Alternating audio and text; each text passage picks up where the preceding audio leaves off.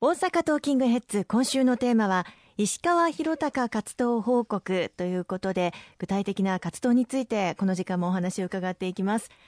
11月17日には第5回関西留学生合同企業説明会に出席をされました、はい。これあの世界的な人材獲得競争が激化していますので優秀な人材日本で働きたいと思ってもらえるって本当に素晴らしいことですよね。そうですね。あの昨年、えー、私は法務委員会というところにおりましたけれども入国管理法改正をさせていただきました。これによって優秀でやる気のある外国人の方が日本で活躍できるそういった環境をあの非常に広げることができたんですけれども何よりも日本で働きたいというふうに思っているのが日本の大学で勉強している外国人留学生の方々なんですよね。関西でも阪大兄弟はじめ多くの優秀な留学生がいるんですが、卒業後の就職になかなか苦労していたというのがこれまでの実態だったんです。あのいろいろと法務省の規制も強くてですね、大学で学んだ分野と直結した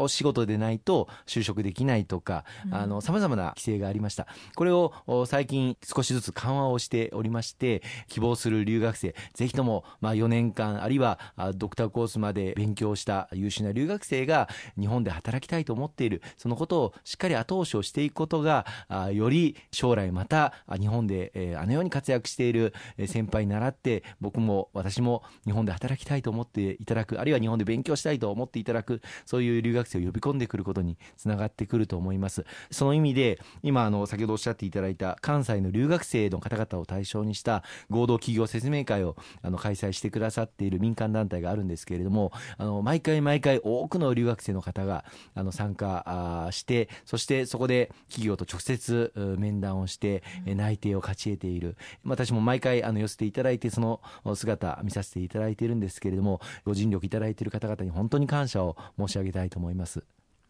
まあ、留学生の数も増えていますし本当に国境がなくなると言いますかそんな感じになってきそうですよねもう本当にあの世界の中でやはりグローバルな優秀な人材をどう確保していくのか人材獲得競争の、まあ、時代の中で優秀な人こそ日本で働きたい日本で勉強したいそうやって思っていただける環境をどう作っていくかが今極めて大事だというふうに思っています。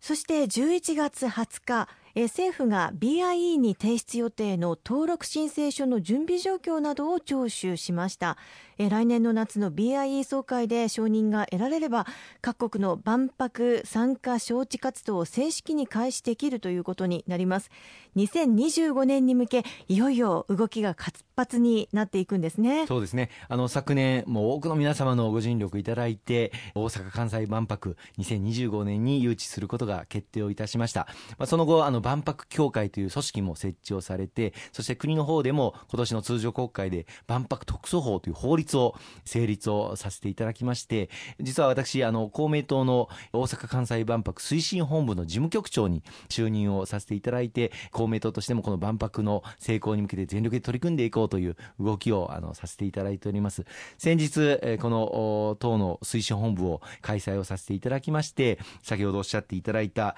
この年末に政府が BI 万博協会これに提出する予定の登録申請書の準備状況を確認をさせていただきました。まあ、一部あの報道なんかでも出ていますけれども、もともとは2025年の5月3日から大阪・関西万博開始をするということを、まあ、誘致の段階では発表していたんですが、はい、5月3日というと、まあ、ゴールデンウィーク真っ最中に万博がスタートするということになります。そうすると大変多くの方が特にこのゴールデンウィークあの万博にお越しになるのがいきなり最初からではあ役員の方スタッフの方も混乱するんではないかと。したがって万博の開催自体は少し23週間前倒しをして、まあ、4月の中旬から始めて役員の皆さんがちょっと慣れた段階でゴールデンウィークに突入した方がいいんじゃないかという声が多くなりまして、はい、今その万博の開催時期を23週間前倒しをするということで検討されていることも確認をさせていただきまして我々公明党としてもそれを了とあのしたところでございます。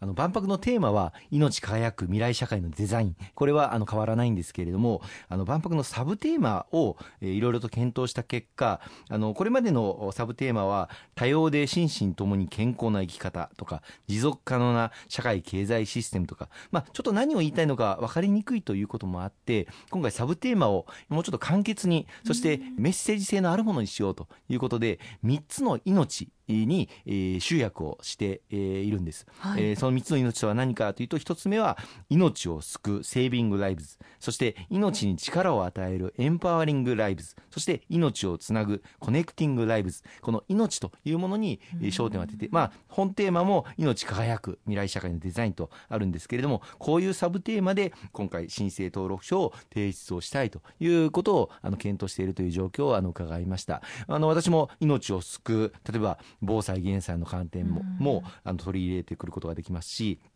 命に力を与える IT 化とか、あるいは介護、あるいはこれからの長寿社会ということも見渡すことができますし、また命をつなぐコネクティングライブズというのも IT 化、あるいはソサエティ5.0、こうしたものを見通せる、何でもできる実験場としてのこう万博というものをより明確に表した、まあ、サブテーマとなったんじゃないかなというふうに思っています。